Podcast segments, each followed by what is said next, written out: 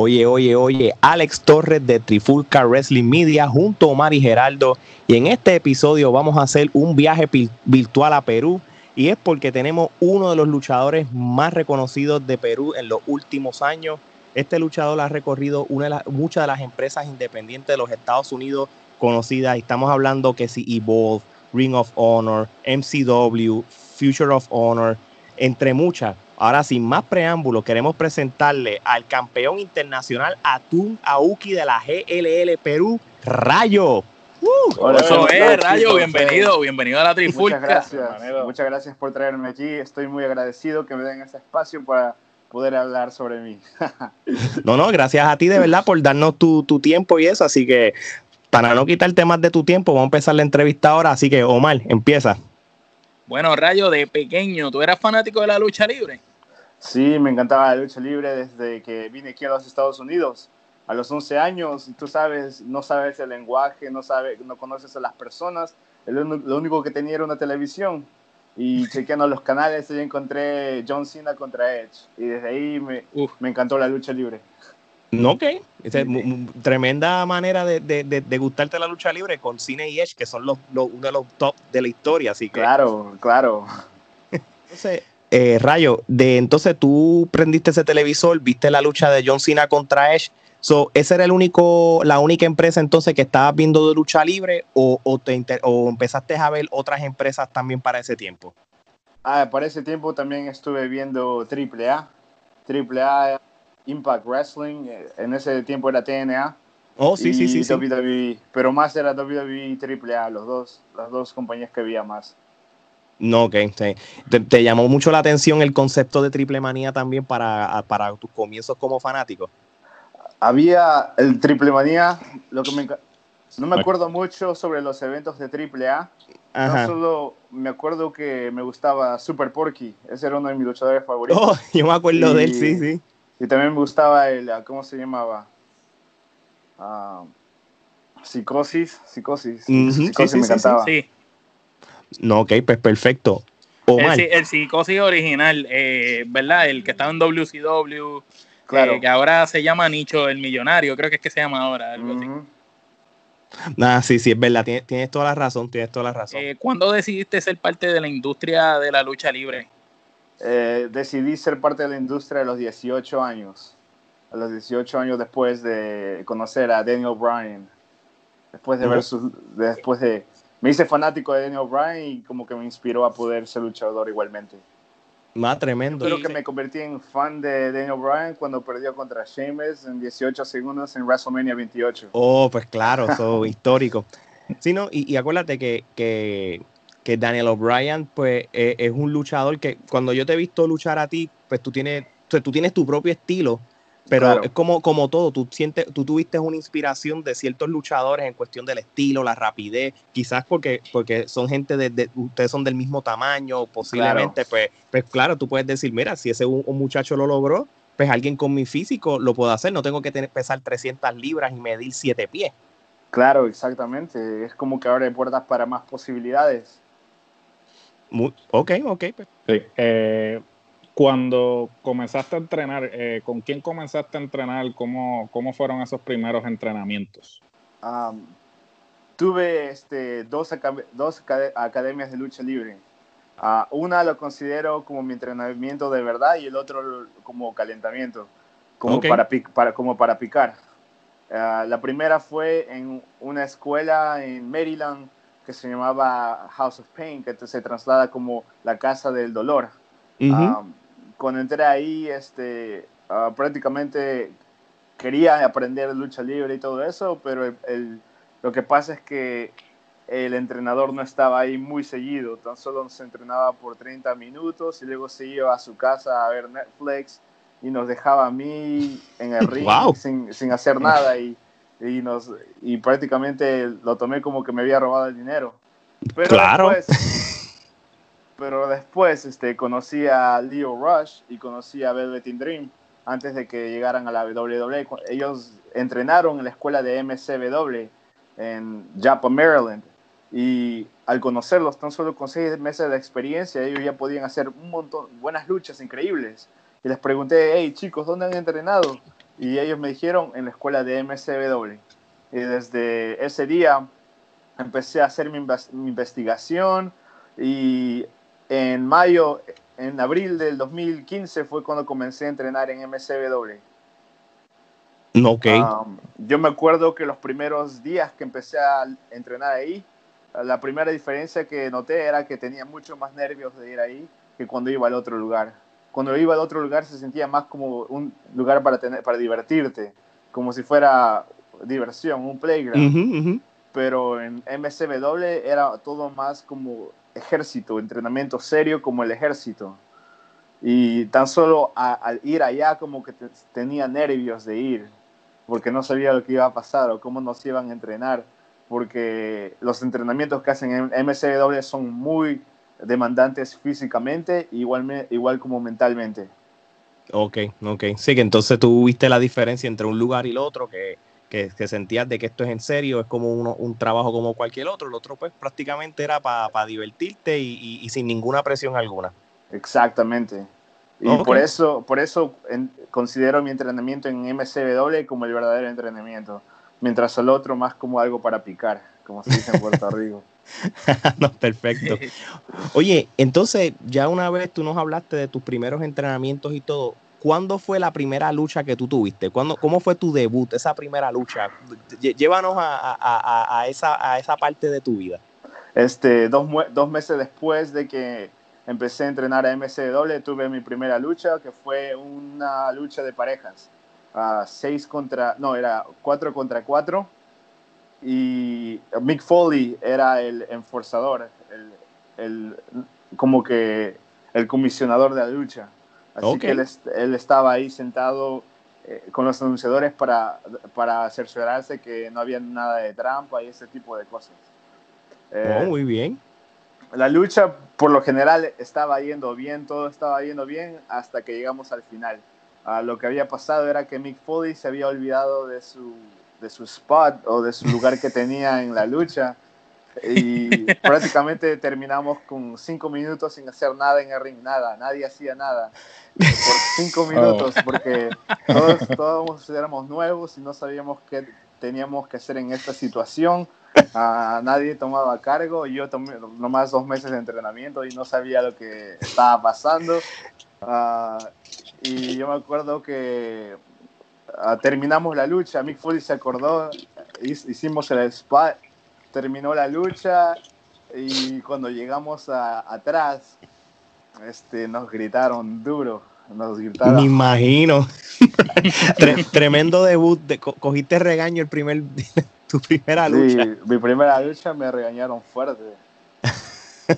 Hasta que pues, yo, me acuerdo que me quedé, ese día me quedé dormido en, mi carro porque tenía otro evento el día siguiente, unos, un evento de fiesta eh, de MCW porque ellos tienen eventos de fiesta para niños y todas esas cosas. Okay. Usualmente los, los nuevos, los principiantes o los estudiantes luchan en estos eventos para tomar experiencia.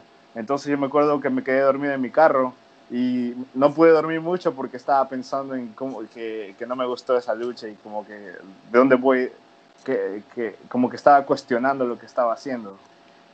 Exacto. Obviamente, si tú, hubieras sido el veterano que eres ahora cinco años después, tú hubieras dicho, yo hubiera hecho esto, hubiera hecho lo otro. Me imagino que tú estuviste maquinando todo lo que pudiste haber hecho para no dañar ese final que, tanto te frustró.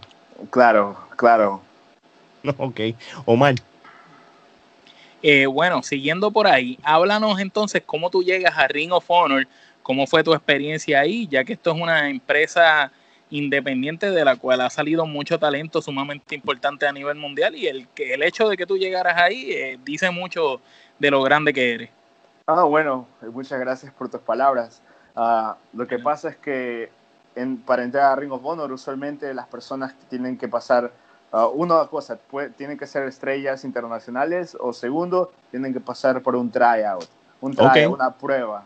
Sí, sí. Y pues en estas pruebas este, es como este, tú entras, luchas en frente de los productores de Ring of Honor, luchas en frente de Hunter, de, uh, de algunos luchadores de, en el main roster de Ring of Honor y basado en eso la, la pregunta es, es que el día de hoy estás listo para televisión, sí o no. entonces te dicen que sí, te dicen que no, algunos le dicen esas cosas, y dependiendo de eso le dan oportunidades.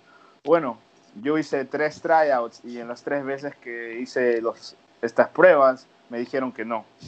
Okay. Pero lo que pasa es que en el año 2018 ah, Ring of Honor abrió su nueva escuela eh, del el dojo, pero lo, abrieron en Baltimore, Maryland.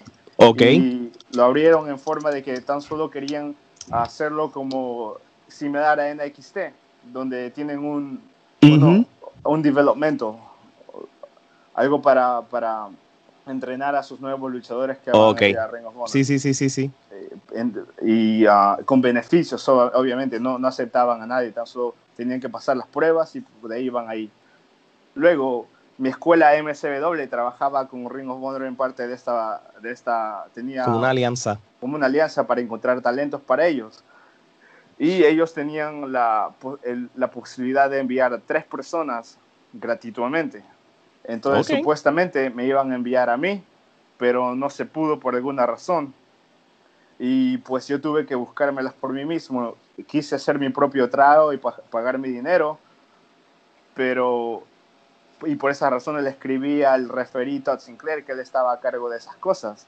Uh, él me respondió y me dijo, Rayo, este, tú ya has, has, venido aquí a hacer pruebas tres veces y las tres veces que te hemos visto has ido mejorando y has ido cambiando tu personaje, has hecho todo lo posible para mejorar.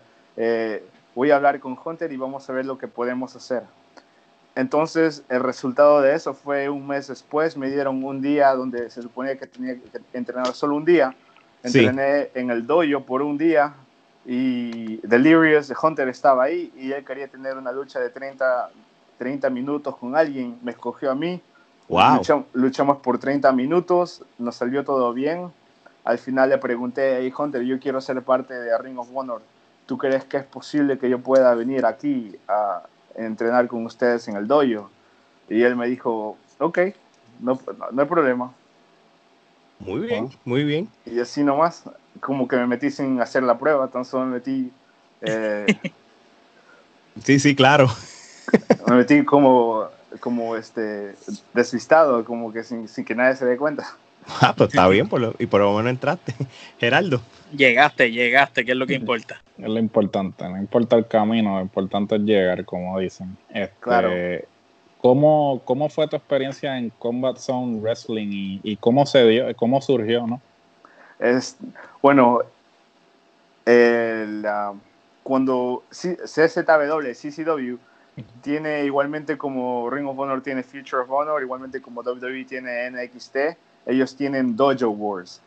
Dojo Wars es como shows pequeños todos los viernes, todos los miércoles, disculpa donde vienen luchadores nuevos y luchan enfrente de un público pequeño, al igual que eh, DJ High, que es el promotor de CCW. Entonces yo comencé yendo ahí con Leo Rush, los dos íbamos juntos. Y ahí, para ahí poder ser parte del, del roster de, CC, de CZW. En esos tiempos que estuve ahí trabajando, pude trabajar con, con chicos como M, M, M, MJF, uh, Oh, wow, sí, sí, sí, sí. Ah, brutal, sí, que está en AEW ahora. Pude trabajar con este Joey Janela y pude trabajar con Leo Rush igualmente. fíjate, es interesante que, nos han mencionado varios luchadores que, ahora mismo, pues para la televisión nacional, pues se han visto como Leo Rush, MJF, Joey Janela. Este, y, y me imagino también es que donde ahora mismo tú has luchado independiente, esa región mm, es donde hay muchos de esos talentos donde han salido más. Porque uno puede pensar que es de la Florida, ¿verdad? Pero prácticamente donde está el, factory de, muchos luchadores han salido mucho de, lo que es el norte, específicamente las empresas que tú has mencionado, ¿verdad? Claro, claro. De hecho, sí, esa parte del noreste en Estados Unidos ha sido muy privilegiada para la lucha libre. El noreste y también el, en el centro del país, como la parte de Ohio, también en esas zonas. Mm, claro, tienes un OVW, por ejemplo. Ahí tienes también a Sammy Callahan, que tiene sus empresas ahí. Oh, qué interesante. Eso está muy interesante saberlo.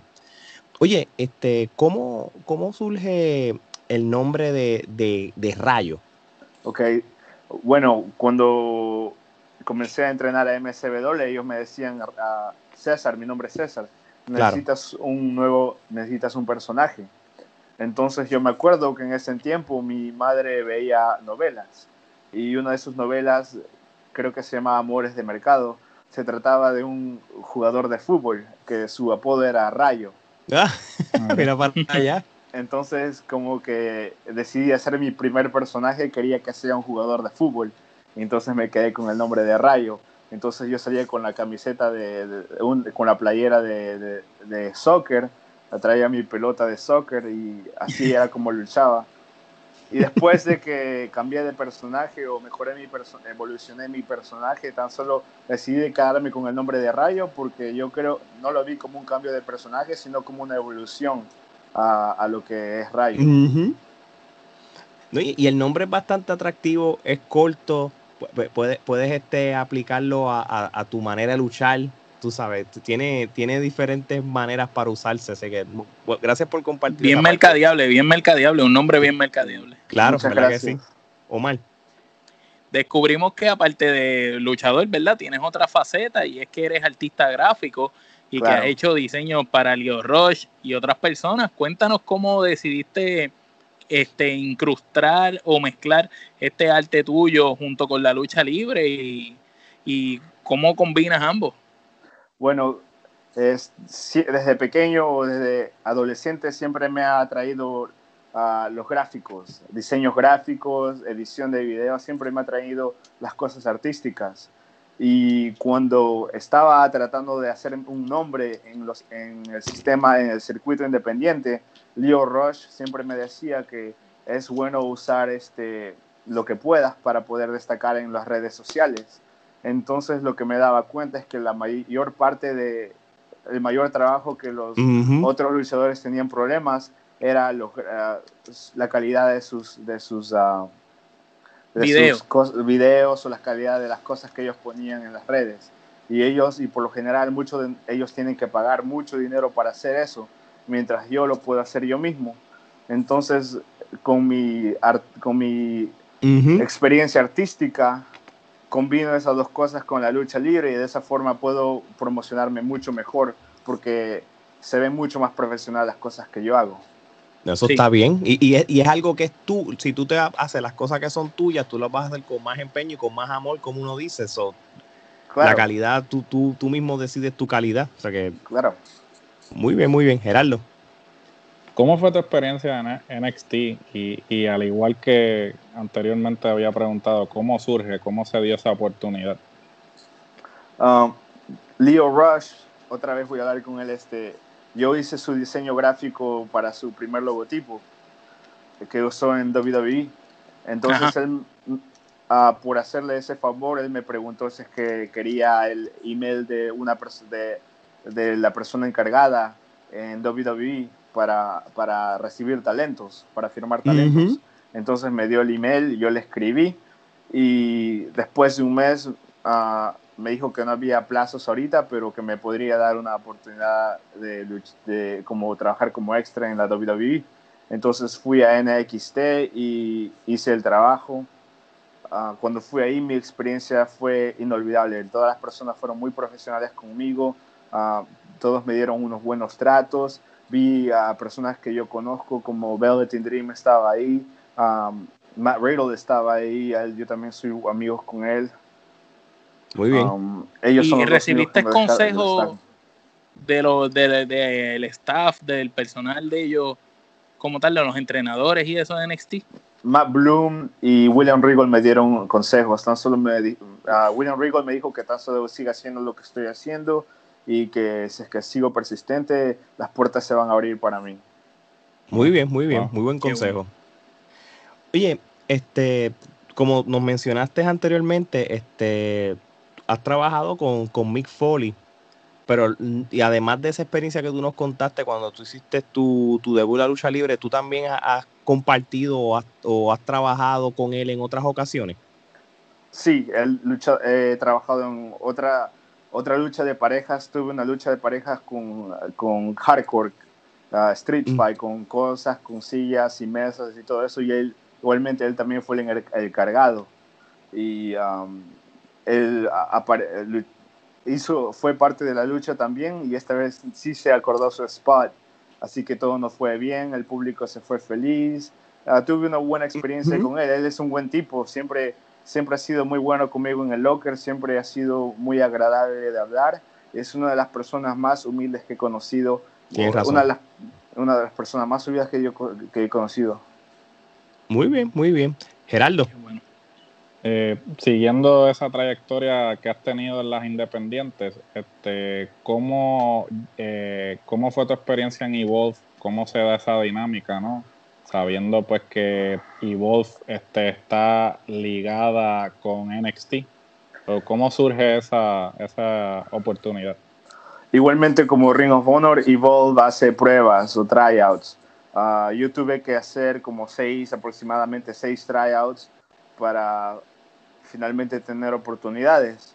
Uh, fui afortunado de luchar tres veces para Evolve, tres o cuatro veces para, para la empresa WWN. Uh, una fue contra Dominic Arriani, otra fue contra el puertorriqueño Dante Caballero y Ace uh, Perry. y, la otra que tuve fue contra Matt Riddle. Muy bien, muy bien. Brutal, tremendo resumen. Tú, tú, tienes un resumen con, con, muchos luchadores de verdad que, que, de verdad que están ahora mismo dando de qué hablar en el mundo.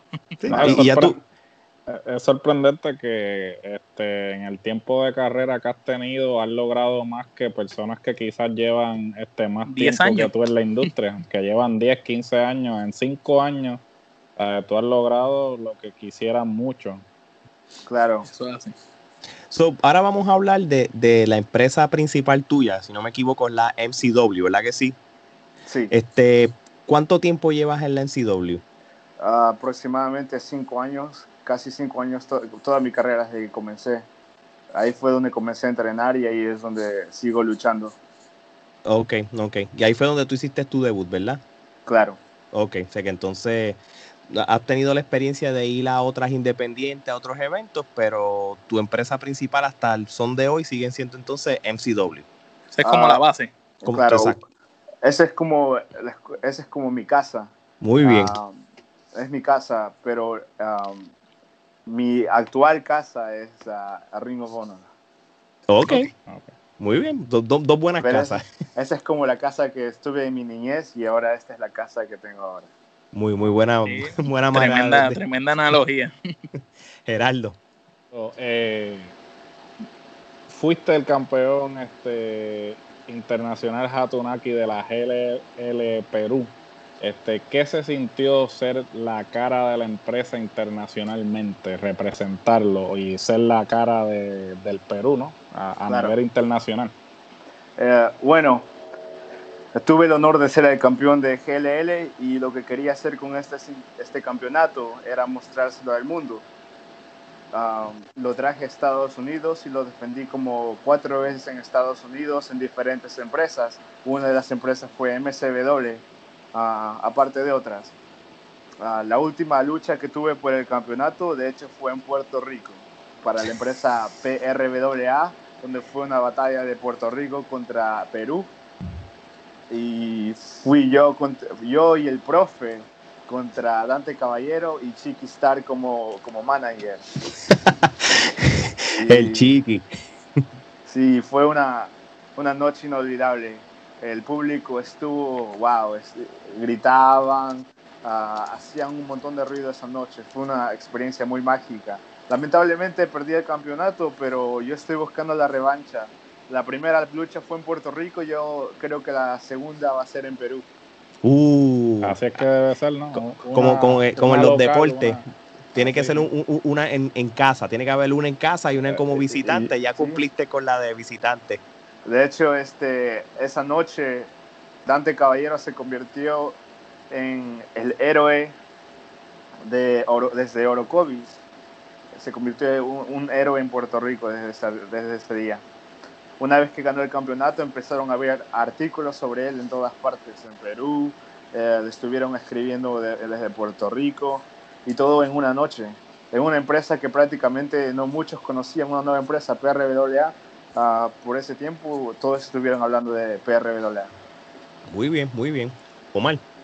Nosotros recordamos que para ese momento que te estás refiriendo, que viniste a defender el campeonato de Perú aquí en Puerto Rico ante Dante Caballero, nosotros estábamos más o menos comenzando nuestro proyecto como podcast y le estábamos dando seguimiento fuertemente a eso y recordamos que esa lucha eh, hicieron una buena promoción para que tú y Dante, ¿verdad? Tuvieran una tremenda, un tremendo encuentro y, prácticamente utilizaron dos figuras icónicas en Puerto Rico, como lo es el profe y Chiqui Star, para que estuvieran en ambas esquinas de ustedes y trajeran ese, esa parte de comedia y a la misma vez eh, de veteranía a las esquinas de ustedes y, y fue interesante. Pero entonces mi pregunta sería, básicamente estuviste en Puerto Rico defendiendo un campeonato tuyo de allá de Perú.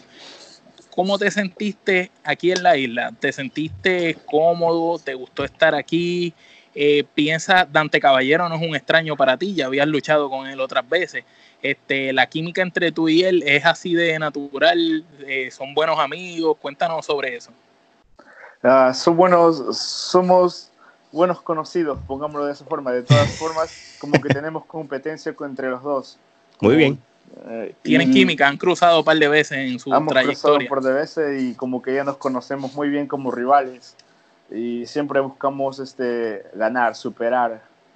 Así que, pero regresando a tu Perú, a tu pregunta, este, amé Puerto Rico, me encantó. Tuve la fortuna de ir dos veces a Puerto Rico y como les comenté al comienzo, si es que pudiera retirarme y escoger un lugar para vivir, escogería Puerto Rico. Me, quedaré, me quedaría ahí. Muchas, muchas gracias. Eso nos enorgullece un montón. Sí, no, y, y, tú sabes, has escuchado la trayectoria de, de, la, de la lucha libre en Puerto Rico.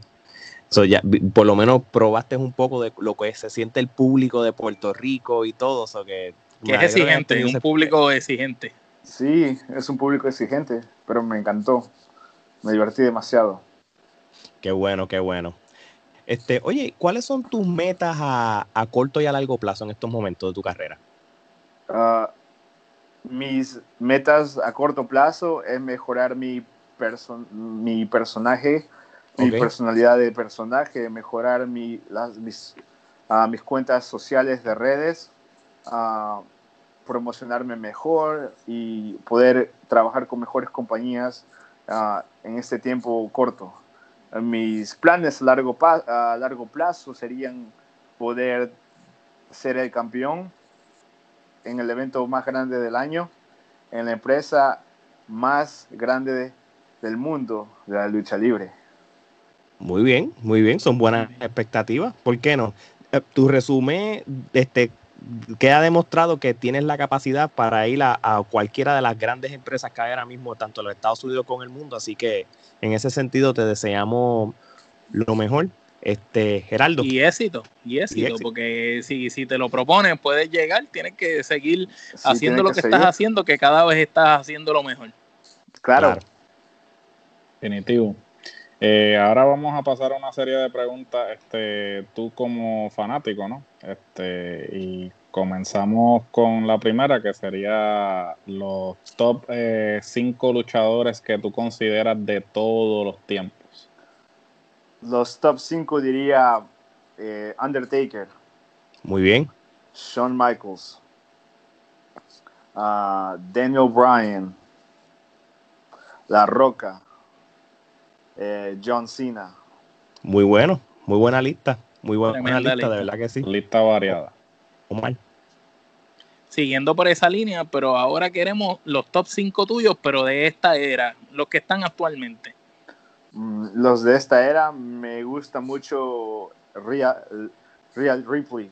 Oh, muy buena. Ah, muy buena. Ah, Daniel Bryan, Velveteen Dream, eh, me encanta The Fiend. Move, claro.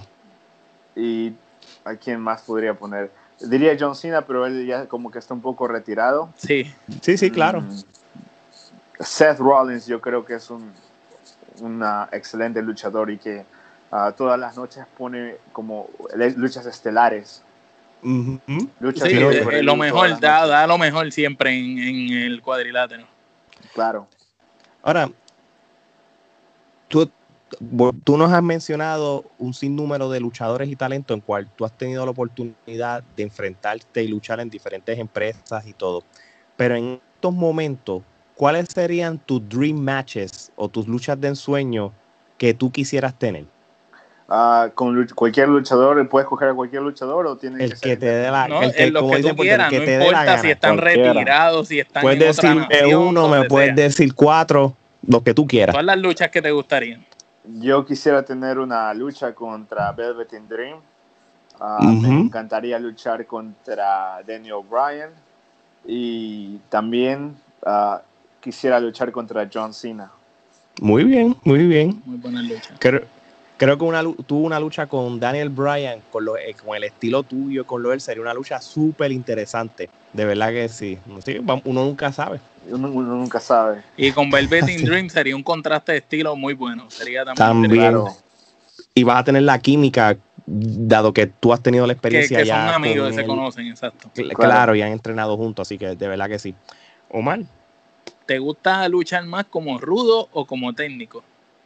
Ah yo soy un... Um, a mí me gusta hacer lo que el promotor me diga. Si es que el promotor quiere que trabaje como rudo, puedo hacer un trabajo como rudo. Si quiere que trabaje como técnico, lo puedo hacer como técnico. Y no tengo preferencia entre rudo y técnico porque de todas formas soy la misma persona, solo con un cambio de actitud.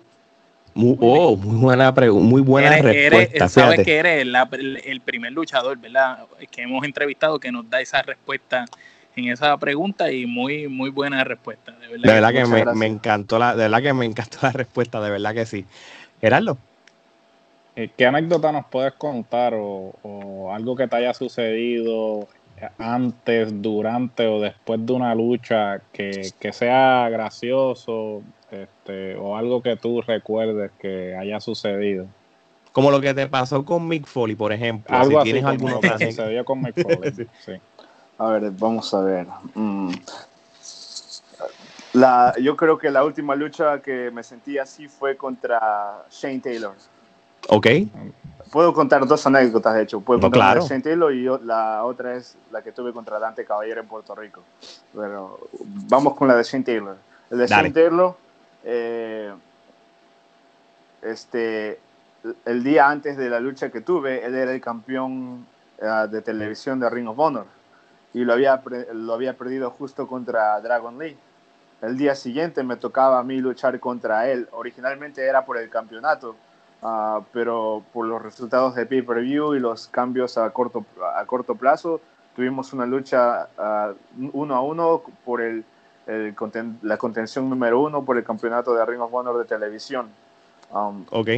Yendo ahí, como que tenía un poco de nervios, la razón por qué es porque cuando te ponen con, el ex campeón justo hasta hace pocas horas a luchar contra él es como que, tienes, eh, es una prueba para ver qué, en qué nivel estás.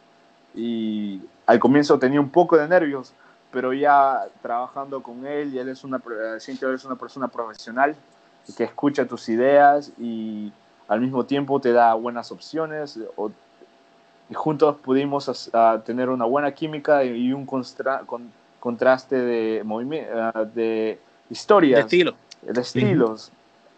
Y tuvimos una buena lucha en frente de los productores de Ring of Honor y igualmente como los chicos de roster y el público. Ah, al regresar a, la parte de atrás, este, yo me acuerdo que Hunter se levantó, me aplaudió y me dijo, hey hijo, chico, Rayo, esta es la mejor lucha que te he visto luchar. Ah, congratulations. Muy bien, muy bien. La otra anécdota que tengo es, sería contra la lucha que tuve contra Dante Caballero. Mm.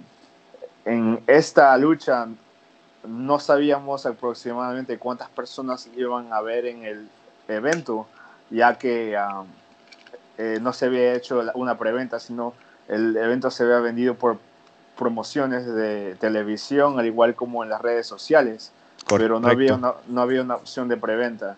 Ah, de esa forma, tan solo tocaba las personas que iban a ver ahí, o las personas que iban a ir, a, iban a ir por entrada. Entonces no sabíamos si es que íbamos a luchar en frente de cinco personas o de ninguna persona.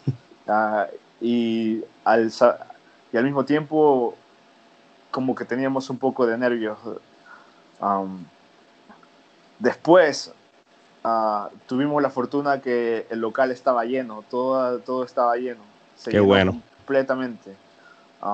el problema fue que uh, uno, hubo una batalla real al comienzo del evento y el ring se aflojó y se rompió. Uh. y este eh, se pasaron arreglando el ring por como 30 minutos y el show se estaba como que alargando un poco.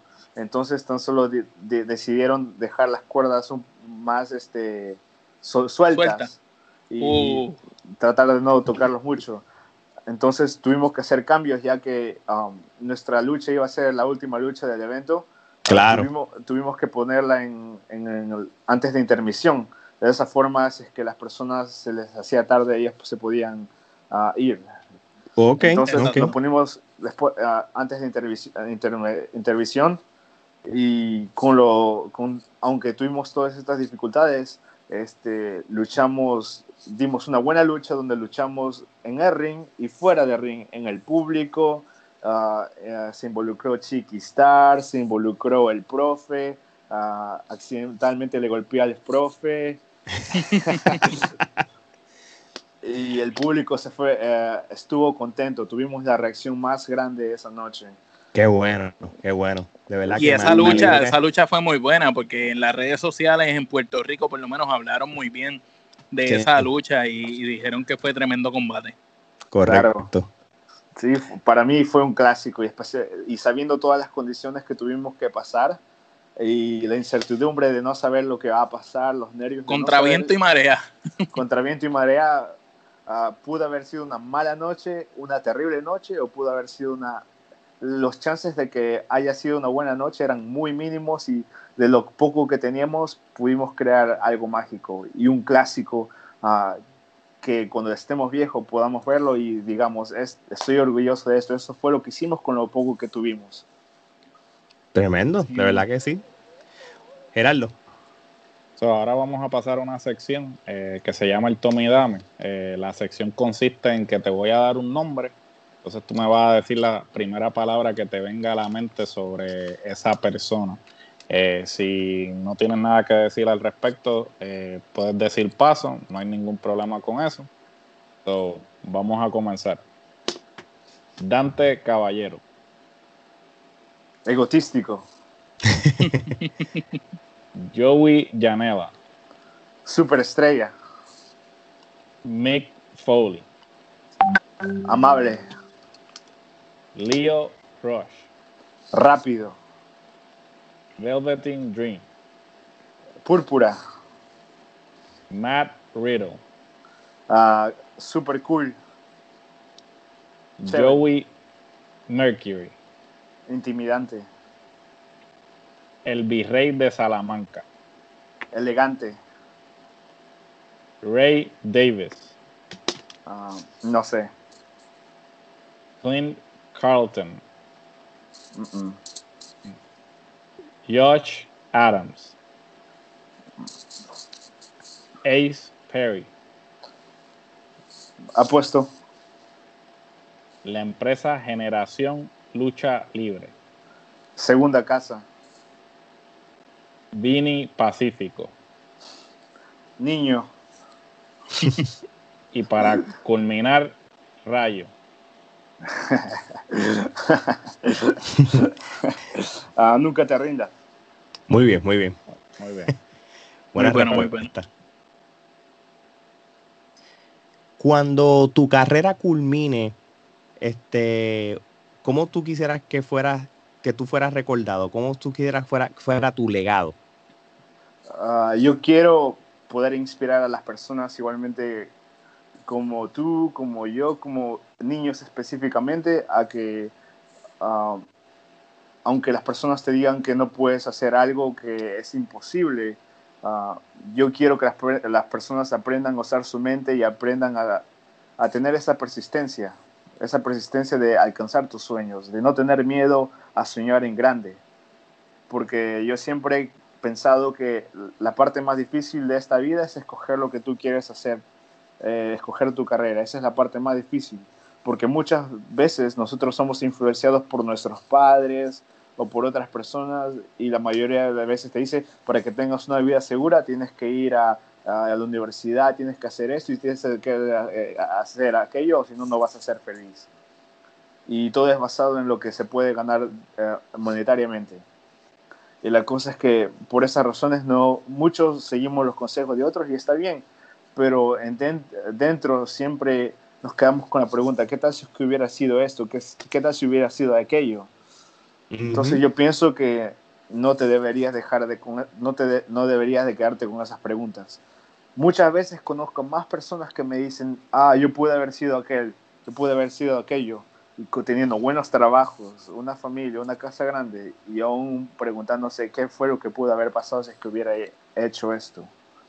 Por lo menos por, para mí, Rayo, um, nunca he querido vivir con dudas.